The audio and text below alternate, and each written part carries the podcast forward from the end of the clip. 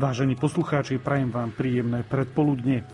Pred viac ako mesiacom bola vo Francúzsku zverejnená správa nezávislej komisie o zneužívaní v katolíckej cirkvi. A bola to smutná správa. Jedným z odporúčaní komisie bolo zrušenie spovedného tajomstva v prípade, keď sa kňaz v rámci sviatosti zmierenia dozvie o zneužívaní. Predseda francúzskej biskupskej konferencie arcibiskup Eric de Moulin-Béafort pre Radio France súvislosti s týmto konkrétnym odporúčaním uviedol, citujem, Spovedné tajomstvo je priestorom na slobodné rozprávanie pred Bohom. Kňazi sú povinní ho rešpektovať a táto povinnosť je silnejšia ako zákony republiky. A tu nastalo, nazvime to, prekvapenie zo strany štátu a dokonca si ministra vnútra zavolal arcibiskupa v úvodzovkách na koberec, aby vysvetlil, ako to myslel. Žiaľ, v posledných rokoch príbúda takýchto útokov zo strany vlád práve na spovedné tajomstvo a my sa v dnešnej relácii budeme, budeme venovať práve spovednému tajomstvu i samotnej sviatosti zmierenia. Našim hostom bude jezuita Andrej Filipek, docent z katedry systematickej teológie na Teologickej fakulte Trnavskej univerzity. Vítajte v štúdiu. Ďakujem pekne, srdečne pozdravujem všetkých. Technicky na relácii spolupracuje Jan Heriban, hudbu vybrala Diana Rauchová a od mikrofónu z Bratislavského štúdia vám príjemné počúvanie praje ľudový Malík. Páter Filipek, ja som použil taký trochu dlhší úvod, aby som uviedol našich poslucháčov do situácie, v ktorej sa ocitla církev vo Francúzsku. Ale predtým, než sa bližšie pozrieme na samotné spovedné tajomstvo, musíme si objasniť, čo za sviatosť je sviatosť zmierenia. Katechizmus katolíckej církvy ju nazýva aj sviatosťou pokánia, sviatosťou obrátenia, sviatosťou Svetej spovede či sviatosťou odpustenia. Aká je to teda sviatosť? Myslím, že po krste môžeme povedať, že je to veľmi, veľmi dôležitá sviatosť, pretože krstom sa stávame Božími deťmi a sviatosti zmierenia môžeme to, čo sme stratili vďaka našim hriechom alebo pričinením našich hriechov, môžeme znova získať, teda priateľstvo, zjednotenie s Bohom tie rozličné pomenovanie v katechizme katolíckej cirkvi máme, pretože je to vždy to isté, len troška taký iný pohľad alebo z iného zorného uhla pohľad na tú istú sviatosť. Keď poviem, že je to sviatosť zmierenia, tak môžem povedať, že zmierenie musíme označovať čosi ako akciu začatú a ukončenú ja som sa s niekým zmieril. To znamená, našiel som spôsob, ako odprosiť. Keď poviem, že ide o sviatosť spokania, je to znova akcia trvalá. Pretože ak chcem udržiavať priateľstvo s kýmkoľvek na tejto zemi, musím sa snažiť hľadať možnosť vždy mu ukazovať, že mi na ňom záleží. A preto hovoríme, že aj pokanie, keď ju označíme sviatosť zmierenia ako pokanie, tak nám to akoby približovalo to, že nemôžem skončiť tým, že urobím úkon kajúcnosti, ktorý som dostal, alebo pokutu v spovedi, ale ja sa musím snažiť hľadať vždy možnosti, ako to priateľstvo nielen udržať s Bohom, ale ho prehlbovať. Keď povieme, že ide o sviatosť obrátenia, alebo metanoja grecky.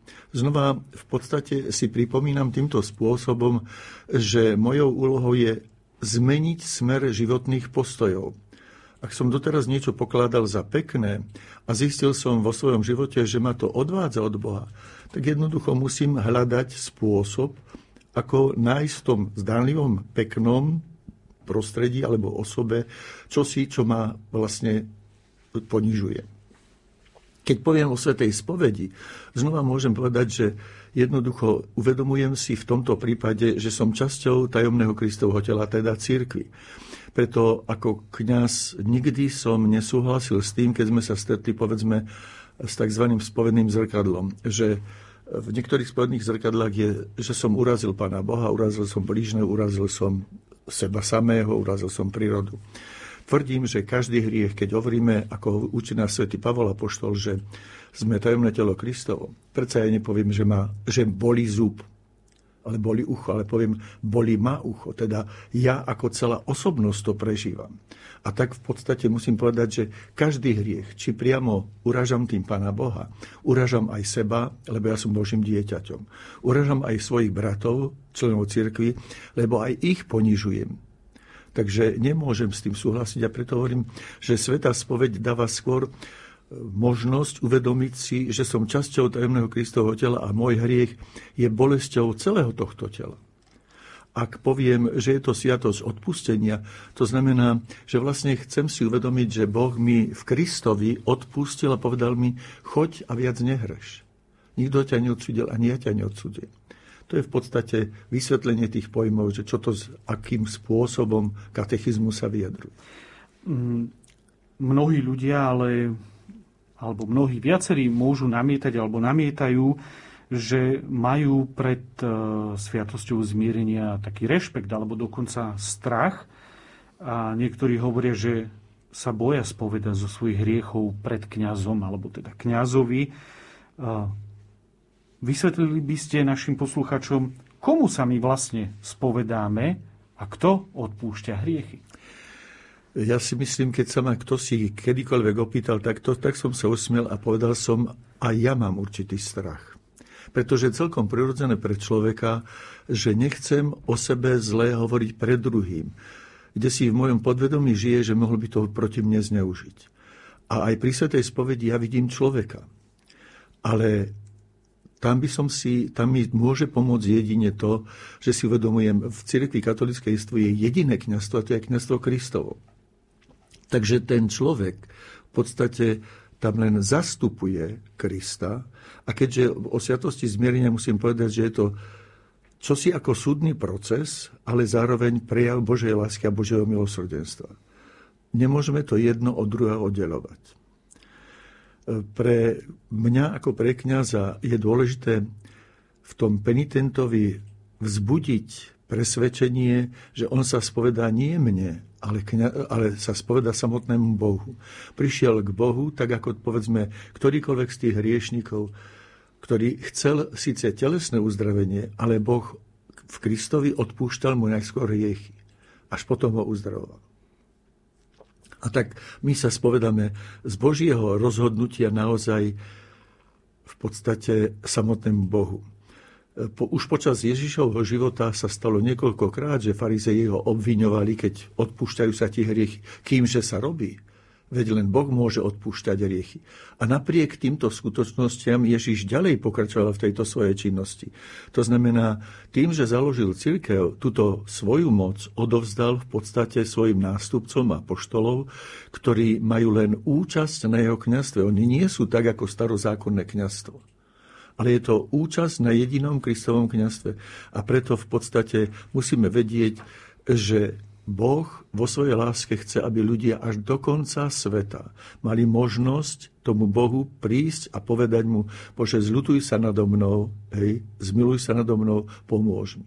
A to je, preto som povedal, že sviatosť zmierenia by mala byť stále pre každého z nás, aj pre penitentov, aj pre spovedníkov, príležitosťou uvedomiť si, nie je mojim mojou úlohou odsúdiť niekoho, ale vypočuť, povedzme to, pretože ako človek som súčasťou tohto hmotného sveta, preto je tam ten kňaz, ten človek, ale viem, že odpúšťa mi Boh.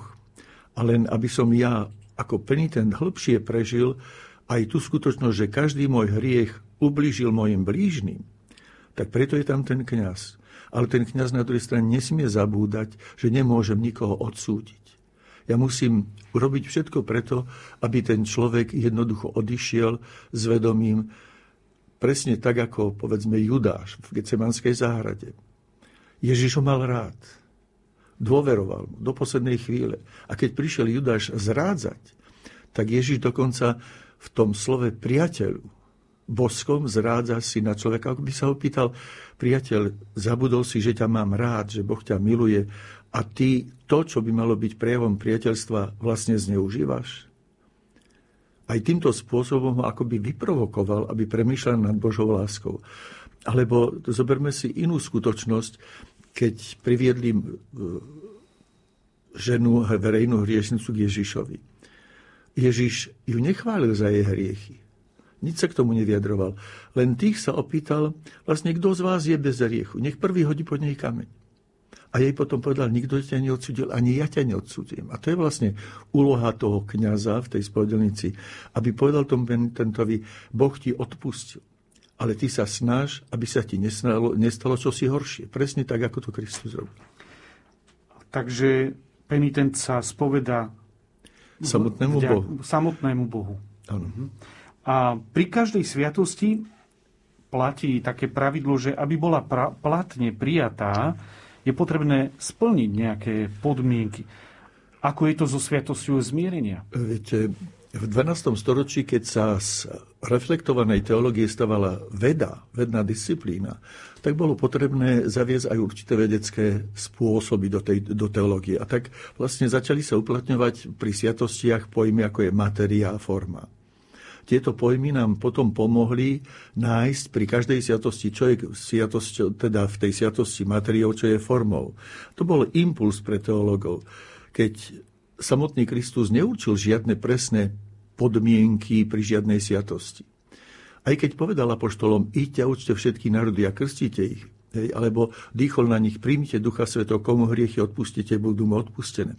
Predsa učil v podstate vo všeobecnosti o tom, čo som už povedal, že odovzdáva svojim nástupcom alebo církvi všeobecne, odovzdáva moc sudcovskú, ale aj Božie milosrdenstvo. No a aby toto bolo možné, tak práve, povedzme, Tridentský koncil už jasne definoval, že medzi úkony spovedníka vlastne by sme mohli povedať, že to je forma. To je rozrešenie. Ja ťa rozreším o tvojich hriechov. To je forma sviatosti zmierenia. Úkony penitenta, ktoré by som zhrnul, podstatné sú vyznanie hriechov, lútosť a zadozučinenie. To je vlastne už matéria. No a toto je dôležité, aby tam bolo, pretože ak ja chcem získať odpustenie, tak nemôžem sa chváliť, čo som zle urobil. Preto som povedal vyznanie hriechov, na prvom mieste, hoci môže sa stať práve tým, že tam stojí, pre, alebo teda, že klačím pred tým človekom, že ja môžem z akejsi trémy zabudnúť na niektorý hriech. Ale potom je dôležitá ľúto, že aj tie hriechy, na ktoré som zabudol, ale všetky hriechy ľutujem. A to je veľmi dôležité, že nemôžem vlastne z tej ľútosti, ak chcem získať odpustenie, tak by som povedal, dôraz je práve na tej ľútosti. Totiž tá ľútosť musí byť nadprirodzená. Teda nie preto, aby som získal akési materiálne dobrá, ale že ma že som sa vzdialil od Boha, ja sa chcem k nemu vrátiť. Preto hovoríme, že ľútosť musí byť nadprirodzená. Musí byť všeobecná. Teraz v novembri máme možnosť získavať úplné odpustky. A tam je jednou z podmienok, je tak veľmi pekne povedané, že chrániť sa aj náklonnosti k všednému hriechu. Predsa dôsledkom prvotného hriechu je moja oslabená vôľa, moje oslabené poznanie. Teda z tohto titulu tvrdím, že človek väčšinou robí hriechy z hlúposti alebo z nevedomosti. Z, ale ešte, zo slabosti, takto presnejšie. Keď hovorím zo slabosti, tak je tam slabá vôľa. Svetý Pavol Apoštol to veľmi pekne povedal, keď vraví, niečo iné chcem a niečo iné robím. A tvrdím sám z vlastného života, z vlastného poznania, že skoro viac hriechov by som povedal ani nie tak z tej slabosti, ale skôr z hlúposti.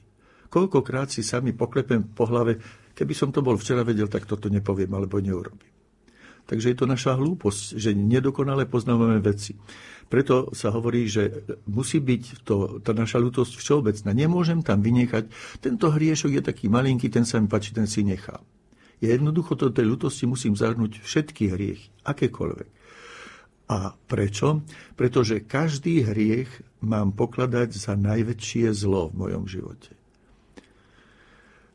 Kedysi som to dokonca použil ako príklad v kázni, že keby sme z niektorého obrazu, ktoré máme v kostoloch, alebo z niektorej sochy, povedzme, vylúpli oko, ktokoľvek sa na ten obraz pozrie, tak nepovie, že je dokonalý.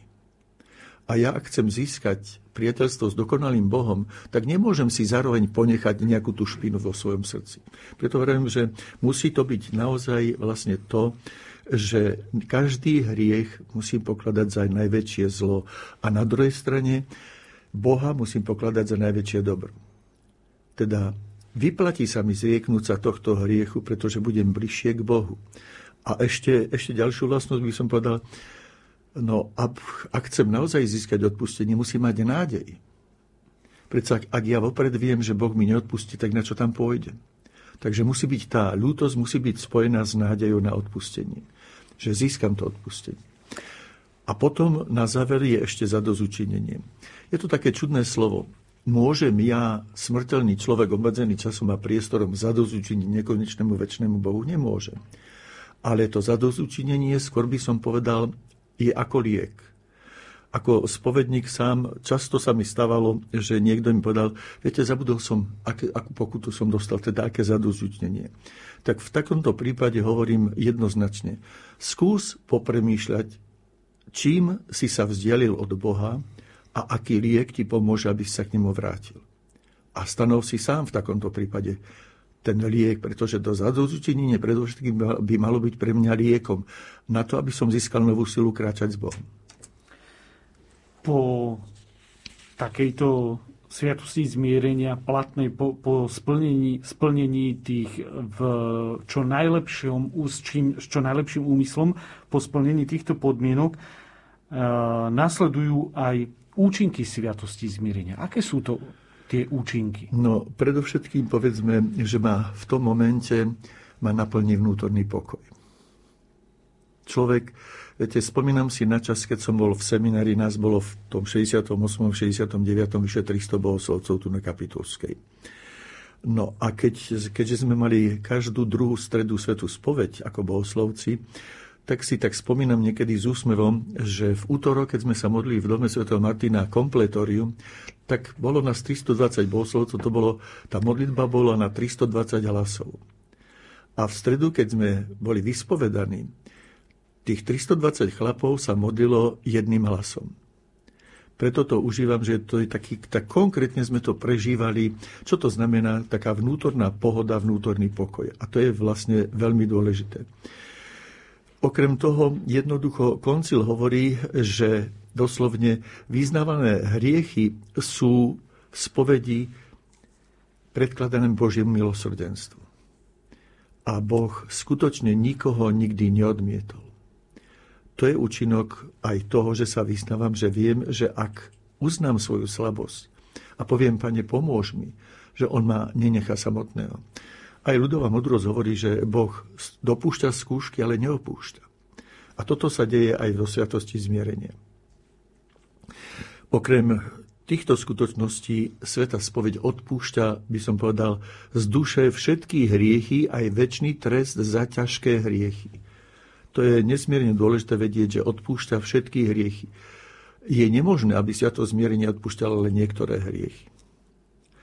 Tam Boh predsa nemôže byť aj teda v duši človeka Boh a zároveň budú tam hriechy. Ak je tam Boh, tak tam nie je žiadna špina, žiadna nečistota. Zlé prijatá sviatosť, ale hriechy neodpúšťa. To znamená, že ak ja nelutujem, ak zámerne zatajem nejaký ťažký hriech, hoci na druhej strane považujem za potrebné povedať to, čo opakujem pri prednáškach o sviatostiach, že veriaci kresťan, ktorý túži byť spojený s Bohom, veľmi ťažko spácha ťažký alebo smrteľný hriech. Pretože spáchať smrteľný hriech znamená urobiť ho s troma podmienkami. Celkom vedomé, celkom dobrovoľne a vo veľkej veci. A už som spomenul, že predsa naše poznanie, naša vôľa sú oslabené. Takže, no, áno, môže sa vyskytnúť, že urobím vedomé ťažký hriech ale aj celkom slobodne. Ale vrajím, to je veľmi ťažké.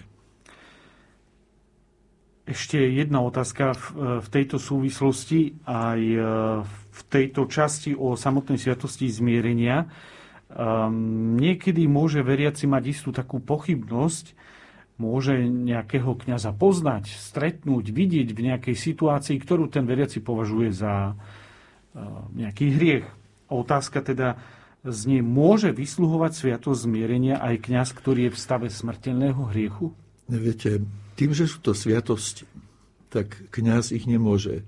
Presne tak, ako kňaz v stave smrteľného hriechu platne premieňa chlieb na Kristovo telo a víno na Kristovo krv, tak aj kňaz v smrteľnom hriechu platne vysluje sviatosť zmierenia, lebo Boh odpúšťa, nie ten kňaz. Hoci na druhej strane teológia učí, že tým, že ja v smrteľnom hriechu ako kňaz vyslujem sviatosť, vlastne pácham tiež svetokradež, pretože sviatosť to je čosi svete. A teda ja ako kňaz musím vedieť, že v smrteľnom hriechu sa dopúšťam smrteľného hriechu. Ale pre penitenta je to jednoznačné odpustenie. Takže je to všetko platné, aj keď samotný ano. kniaz. Ďakujem veľmi pekne zatiaľ, Páter Filipek. E, bolo to veľmi hutná, vyčerpávajúce tá prvá časť o tom, čo je to vlastne Sviatosť zmierenia a my si teraz dáme krátku hudobnú prestávku.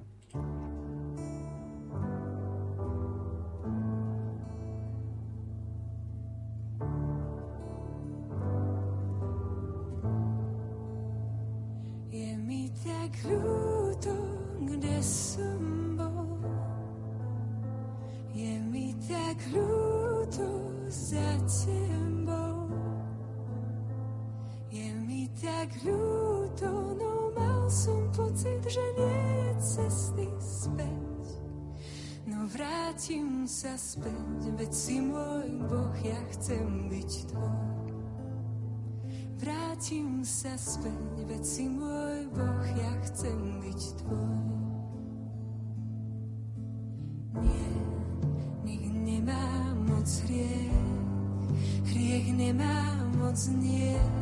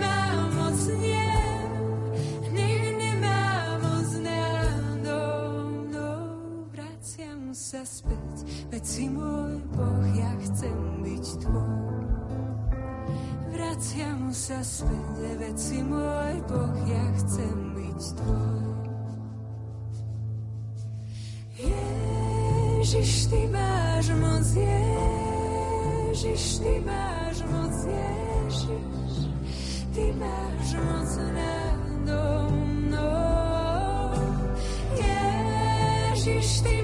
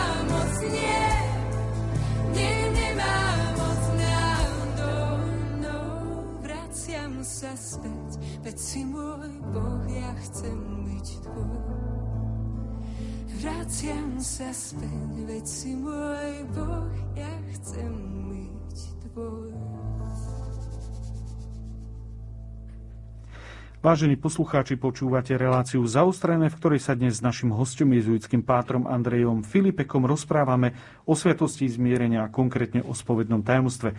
Prvú časť sme venovali práve samotnej sviatosti zmierenia, čo to vlastne je za sviatosť a teraz sa pozrieme bližšie na samotné spovedné tajomstvo. V note apoštolskej penitenciárie z augusta 2019 sa píše Neporušiteľná tajnosť spovede pochádza priamo zo zjaveného božského práva a má korene v samotnej sviatosti. Takže nepripúšťa nejakú výnimku ani v cirkevnej, a už vôbec nie v civilnej oblasti. Pater Filipek, čo je to teda to spovedné tajomstvo a koho sa týka? Keď ste spomenuli notu penitenciárie, musím povedať, že áno, je to skôr akoby taká inštrukcia, pripomienka, ale ak chcem patriť do akéhokoľvek spoločenstva, môžem povedať, musím zachovať tradíciu tej rodiny, aby som z tej rodiny nevypadol. Lenže dôležitejšie, povedzme v štáte, aj v každom organizovanom spoločenstve sú zákony. A církev má aj tzv. církevný zákonník, kodex církevného práva, kde je jasne, presne vymedzené, čo si môže kňaz dovoliť, alebo ako sa má správať. A tam je hneď tom prvom paragrafe, keď sa hovorí o kňazovi alebo spovedi, tak je povedané jasne, že kňaz má mať stále na zreteli to, že berie na seba úlohu nielen sudcu, ale rovnako aj lekára. Že je vlastne Bohom ustanovený na to, aby vysloval Božiu spravodlivosť a zároveň aj ukazoval jeho milosrdenstvo. Takže ako služobník cirkvi má sa verne pridržať nauky magisteria. To je základ toho všetkého. No a kňaz dokonca pri kladení otázok musí byť veľmi citlivý, aby sa nevypýtal, keď sa mi kto si bude spovedať, povedzme, z nejakého hriechu s druhou osobou, ja sa nesmiem pýtať na meno tej druhej osoby. Je to, som na to viazaný, aby som toho človeka nepohoršil, aby som ho neodradil od toho hľadania Božieho milosrdenstva ako spovedník nemôže mať pochybnosti o tom, že ten, kto prichádza ku mne na spoveď, že naozaj je disponovaný na to a je pripravený a preto mu nemôžem, ak vidím jeho disponovanosť, tak mu nemôžem odmietnúť rozrešenie. Áno, môžu nastať situácie, že v prípade niektorých ťažkých hriechov, ktoré sú rezervované, ktoré vylúčujú z určitých činností toho človeka v cirkvi, tak tam nemôžem jednoducho dať rozrešenie, ale ani tam nedochádza k prezradeniu spovedného tajomstva, pretože ja ako kniaz si musím vyžiadať, povedzme, povolenie. Ak by k takejto situácii došlo, tak poviem to takto. Dnes je 8. Niekto sa bude spovedať z nejakého ťažkého hriechu, z ktorého ja ho nemôžem rozrešiť. Tak mu poviem, vieš, musím napísať na biskupský úrad, a dostať povolenie ťa rozriešiť z tohto hriechu. Prídeš o 10 dní a povieš, ja som ten prípad z 8. novembra. Mm-hmm. A takisto nepoviem, nebudem písať biskupovi, že taký a taký človek sa z takého hriechu spoveda, ale 8. november som mal takýto prípad. A on mi dá povolenie dať mu rozrešenie. Takže ani vtedy nedochádza žiadnemu prezradeniu spovedného tajomstva. Je to skutočne veľmi, veľmi prísne všetko obmedzené a ja nesmiem použiť ako spovedník, poviem, jedine v prípade, že by sa nejaký hriech rozmohol všeobecne, že v tej mojej farnosti to bude všeobecne známe pred všetkými, vtedy môžem hovoriť ale ak keby som vzbudil podozrenie, že niekto si bude domýšľať, že som využil znalosti zo spovede, v tom momente som sa prehrešil, ja som porušil spovedné tajomstvo. Mm-hmm. Že... A týka sa spovedné tajomstvo aj penitenta, či iba samotného kniaza? Týka to, spovedné tajomstvo sa týka napríklad, keby som potreboval tlmočníka tak aj toho tlmočníka sa týka. A podobne teologovia odporúčajú, keď sa stane v preplnenom kostole, že môžem počuť hriechy. Viete, stalo sa mi taká vec, že rem, trošička tichšie, lebo vás počujú von. A keď som sa verejne nehambil hrešiť, tak prečo by som sa mal hambiť verejne sa vyznať z toho? Hej? Že aj takáto situácia môže nastať smiešna niekedy, ale jednoducho sa odporúča, že keby som nechtiac vypočul hriechy zo spovede, že je to taký tlak tam, tak sa odporúča, aby vo mne neostala náklonnosť, že keď tento mohol takto rešiť, tak aj ja. Sa odporúča veľmi, aby som sa z týchto hriechov vypočutých sám vyspovedal ešte. Hmm. Povedal, že takéto hriechy som si vypočul. A teraz priamo k tomu, k situácii, kedy kňaz by porušil to spovedné tajomstvo, ako, a, ako, ako má toto ošetrené samotná církev? V tom momente jednoducho má, keby porušil spovedné tajemstvo, tak v tom momente musí prestať spovedať. Lebo upadol do tých najvyšších cirkevných trestov. A ktoré to sú tie najvyššie cirkevné No, tresty? je exkomunikovaný samotným tým skutkom. Aktom, áno. Aha. Uh-huh. A dá, môže takýto kňaz, ako sa napráva takáto, takéto, takáto udalosť? No, musí ísť, v každom biskupstve by mal byť v podstate taký spovedník od tých rezervovaných hriechov. A tento bude riešiť. Mhm. Odkedy v katolíckej cirkvi existuje spovedné tajomstvo? Lebo ako ste hovorili v tej prvej časti, pán Ježiš nám tu nezanechal nejakú formu, ale odkedy to, to je prítomné v katolíckej cirkvi? Viete, je to ťažké, pretože keď čítame dokumenty z, prvotných storočí, tak tam čítame o tzv. verejných spovediach. Ale keď sa pozornejšie do toho začítame, tak zistíme, že čo sa chápalo po to verejné spovedou. Z prvých storočí dokumenty hovoria, že povedzme penitent sa vyznáva svojmu kňazovi alebo biskupovi, ale ten mu určí pokánie, ktoré môže trvať aj niekoľko rokov. A tým preto je u nás známy, povedzme, zelený štvrtok. Tvrdím, že je to nedopatrenie, pretože v tejto časti, kde sa hovorilo skôr nemecky, starý germánsky názov tohto štvrtku bol nie Greenern Donnerstag, teda zelený štvrtok, ale Greinern Donnerstag, to znamená plačlivý. Totiž v prvotnej cirkvi práve na Veľký štvrtok v začiatku trojdňa biskup odovzdával kajúcníkom, ktorí začínali robiť pokanie po ich význaní súkromnom, ušnom, odovzdával im kajúce rúcho, posypali im hlavu popolom a po bohoslužbe slova museli odísť z kostola. Oni totiž tým, že, robili kajú, že boli kajúcnici, nemohli sa zúčastňovať už na obetnej hostine. A potom, po, potom, keď odišli hriešnici, tak sa vracali znova tí, ktorí skončili to pokanie. A oni znova plakali.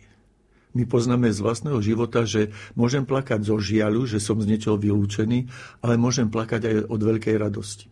A teraz po niekoľkých rokoch ten kajúcnik, keď sa mohol konečne znova vrátiť a pristúpiť k svetému príjmaniu, tak od radosti plakal.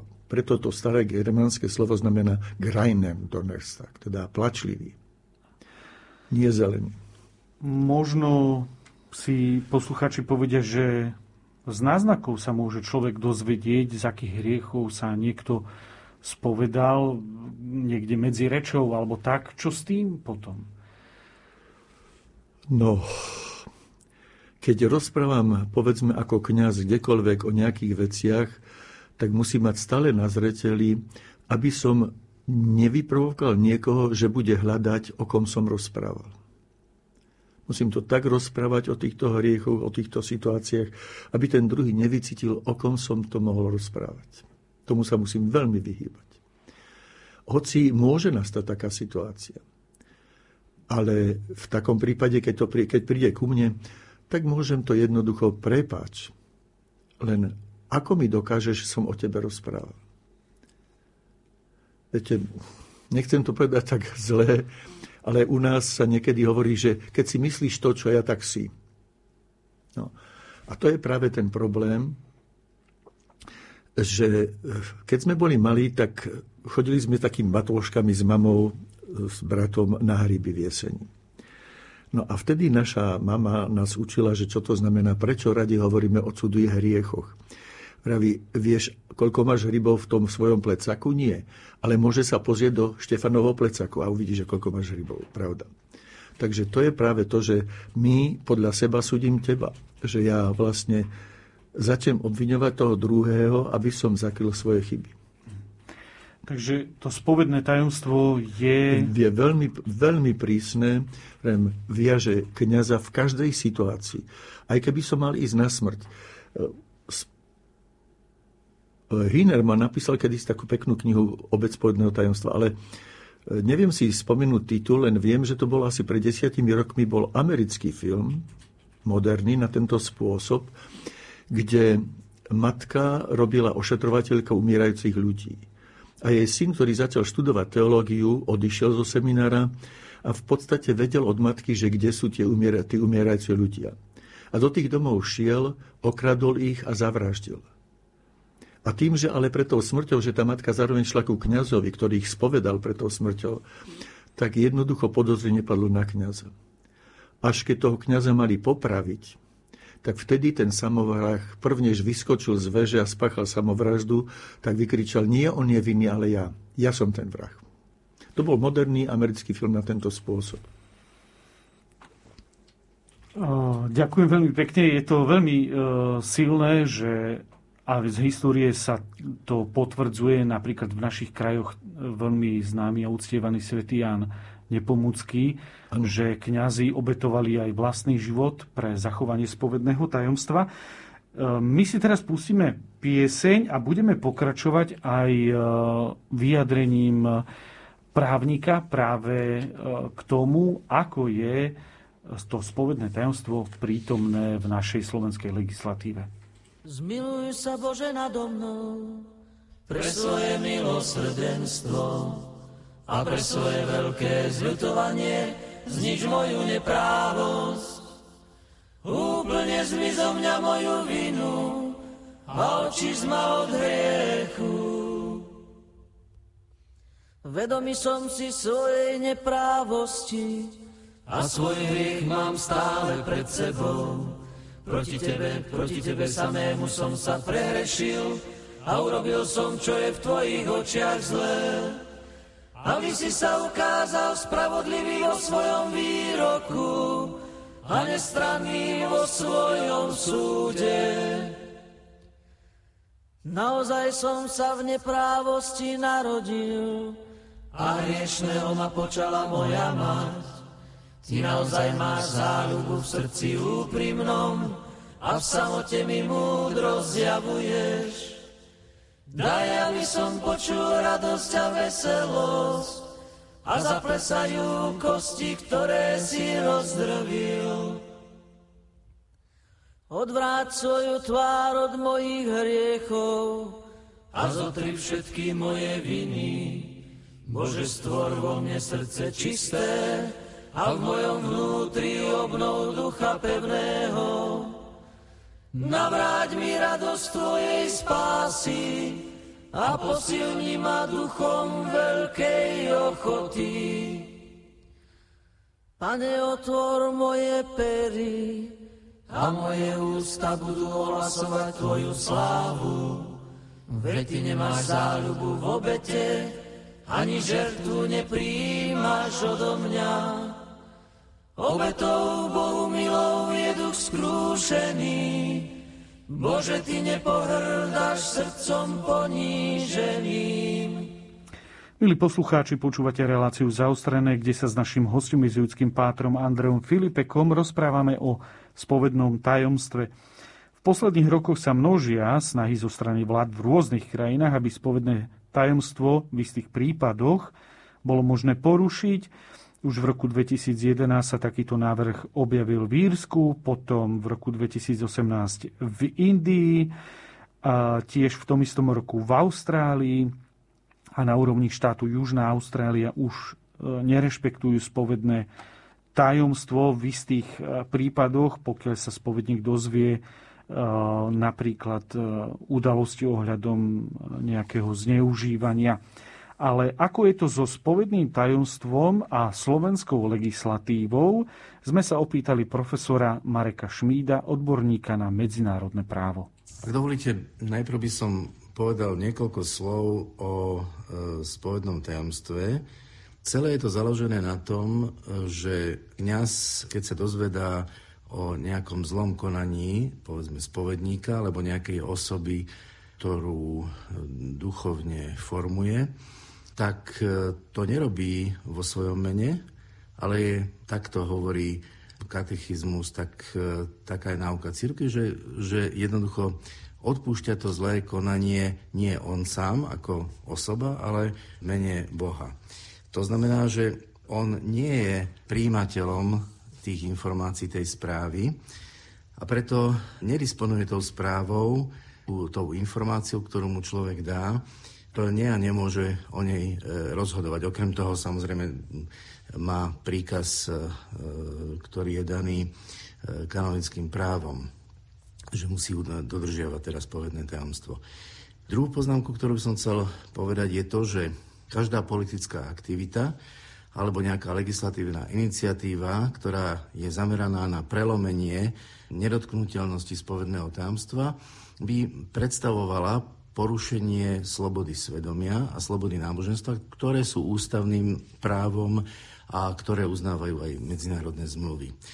Teraz by som sa dostal ku otázke, e, ktoré dokumenty na Slovensku upravujú nedotknutelnosť povedného tajomstva. Tak predovšetkým je to Ústava Slovenskej republiky, článok 24, ktorá hovorí o slobode svedomia.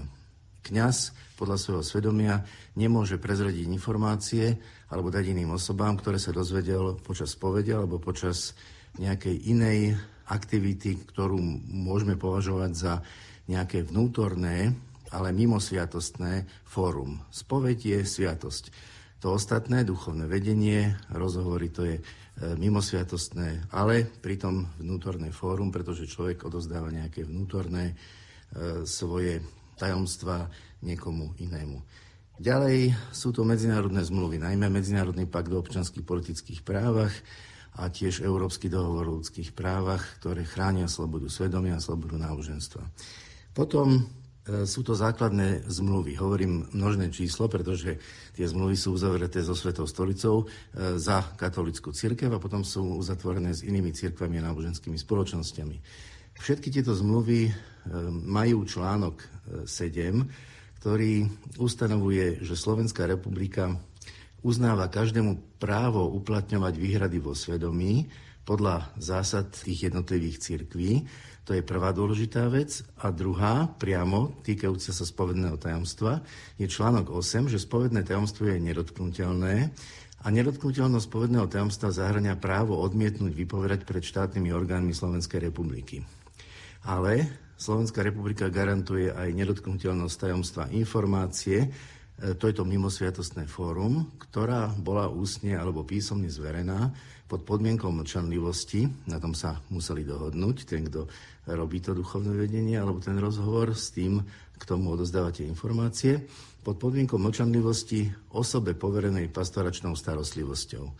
Je to samozrejme pastoračná starostlivosť katolíckej cirkvi, ale aj iných cirkví a náboženských spoločností. Potom sú tri zákony na Slovensku, konkrétnejšie, ktoré upravujú nedotknutelnosť povedného tajomstva. Jednak je to trestný zákon a týka sa to neoznámenia trestného činu. Keď sa už stal nejaký trestný čin, keď sa niekto dozvie, že niekto iný spáchal nejaký zločin, nejaký trestný čin s hornou hranicou najmenej 10 rokov, tak e, každý je povinný e, to oznámiť e, orgánom činným trestnom konaní. Ale je tam výnimka. Nie je to povinnosť v prípade spovedného tajomstva, alebo tajomstva informácie, ktorá bola zverená niekomu ústne alebo písomne pod podmienkou mlčanlivosti ako osobe poverenej pastoračnou činnosťou. Čiže v plnom rozsahu sviatostné fórum aj mimo sviatostné fórum je chránené pri neoznámení trestného činu, to je paragraf 340 trestného zákona. Ďalej je neprekazenie trestného činu. To je zaujímavejšia vec, to je paragraf 341 on spočíva v tom, že keď sa niekto dozvie, že niekto pripravuje do budúcnosti, alebo v súčasnosti pácha nejaký trestný čin, nejaký zločin, zase s hornou hranicou trestnej sadzby najmenej 10 rokov, tak je povinný to oznámiť orgánom činným trestnom konaní, aby zabránil tomu, aby ten trestný čin sa nemohol páchať. No a tam je takisto výnimka, ktorá sa týka spovedného tajomstva, čiže toho sviatostného fóra. E, táto povinnosť, o ktorej som hovoril, sa nevzťahuje na osobu, ak by jej splnením porušila spovedné tajomstvo, teda neprekazenie trestného činu. Tu je to zaujímavejšie tým, e, že pri neprekazení trestného činu nie je chránené mimo sviatostné fórum. To znamená, keby išlo o nejaké duchovné vedenie, alebo by e, jednoducho to nebola spoveď, jednoducho povedané, ale rozhovor, dôverný rozhovor teda medzi povedzme duchovným a e, jeho nejakým klientom, teda človekom, ktorý sa z niečoho vyznáva, tak toto trestný zákon v prípade neprekazenia trestného činu, ktorý by mal byť v budúcnosti nechráni, Myslím si ale, že to nie je e, nejaký rozpor so základnou zmluvou, pretože účelom toho stretnutia, toho duchovného s tým človekom je práve, aby nepáchal trestnú činnosť, aby, aby nerobil zle. Takže v tomto prípade neplatí to, čo je absolútne, to, čo je pri spovednom tajomstve. Samozrejme, keď oni spolu hovoria, tak jeden druhého na toto by mali upozorniť. A pokiaľ ide o spoveď, ani v prípade neprekazania trestného činu nie je povinný e, ten duchovný e, vypovedať. Potom e, tretia oblasť je právo svetka odoprieť výpoveď. To upravuje trestný poriadok v paragrafe 130. Svedok je oprávnený vypovedať aj vtedy, ak by výpovedou porušil spovedné tajomstvo alebo tajomstvo informácie, ktorá mu bola zverená ústne alebo písomne pod podmienkou mlčanlivosti ako osoby poverenej pastoračnou starostlivosťou. Teda aj svedok je oprávnený odoprieť vypovedať. To znamená, že nikto nemôže nutiť e, svetka. Sú úplne obligatórne veci, jasné, že e, vypovedať e, samého proti sebe napríklad, ale rovnako je chránené to, keď je tam to sviatostné alebo mimosviatostné fórum, svedok jednoducho povie, že odopiera vypovedať a orgány činné trestnom konaní to musia rešpektovať. Čiže zopakujem, neoznámenie trestného činu a Svedecká výpoveď je chránená v obidvoch prípadoch, sviatostné fórum aj mimosviatostné fórum. Neprekazenie trestného činu do budúcnosti, tam je chránená absolútne spoveď. A potom v civilnom živote, v civilnom právnom e, poriadku, v zákone, ktorý sa volá civilný sporový poriadok, v paragrafe 201 je možnosť odoprieť keď niekto je svedok, výpoveď, v obidvoch prípadoch, ak by porušil spovedné tajomstvo, alebo aj tajomstvo tej informácie, čiže aj to sviatostné fórum, aj mimosviatostné fórum. To sa netýka trestných vecí, ale to sa týka všetkých vecí občianskoprávnych, čiže niečo z občianského zákonníka, alebo, alebo obchodného, alebo nejakých iných záležitostí. Takže neoznámenie trestného činu, svedok v trestnej záležitosti a svedok v civilnej záležitosti sú chránení absolútne tak pri sviatostom ako mimo sviatostnom fóre a pri neprekazení trestného činu do budúcnosti je chránená absolútne spoveď. Pater Filipek, počuli sme profesora Mareka Šmída, ktorý nám priblížil, ako sa slovenská legislatíva pozerá na spovedné tajomstvo.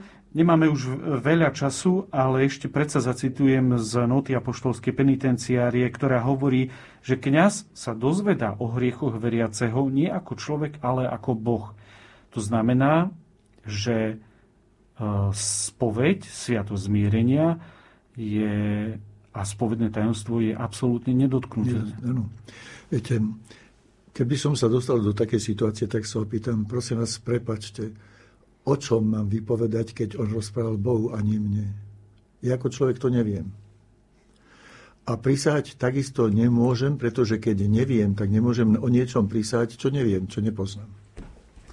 Ďakujem veľmi pekne za rozhovor Pátrovi Andrejovi Filipekovi, docentovi z katedry systematickej teológie na Teologickej fakulte Trnavskej univerzity. Ďakujem pekne. Naša dnešná relácia zaostrené je na konci. Technicky na relácii spolupracoval Jan Heriban. Hudbu vybrala Diana Rauchová a od mikrofónu z Bratislavského štúdia vás pozdravuje Ľudovít Malík.